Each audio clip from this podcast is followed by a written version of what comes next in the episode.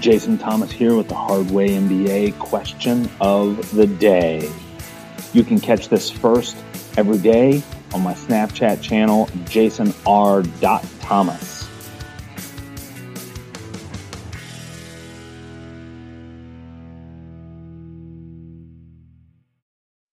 Hey Snapchat family, it's time for the fifth episode of the Hardway MBA question of the day. Do you have a clear vision of what you want your life to look like three to five years from now?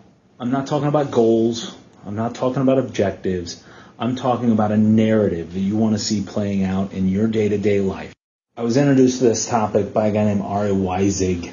Uh, wrote a great book, The Anarchist Guide to Building a New Business. The concept is pretty simple. Sit down this weekend, take 20 minutes, and sketch out a vision for your future Five hours in the morning. What will it be like when you wake up? What will you do next? What, who will you talk to? Where will you go? What will the conversations be? For me, it's been very helpful to outline how old will my kids be five years from now? How old will I be and will my wife be? What will be, be detailed, but detailed to the point of uh, what color things are, what things feel like, what they, not detailed about the numbers and the metrics so much as quantitative or qualitative aspects of the experience. Listen, I hope you've enjoyed this tip. This is episode five, the Hardway MBA question of the day. Check us out on Facebook, YouTube, Twitter, and our website, hardwaymba.com.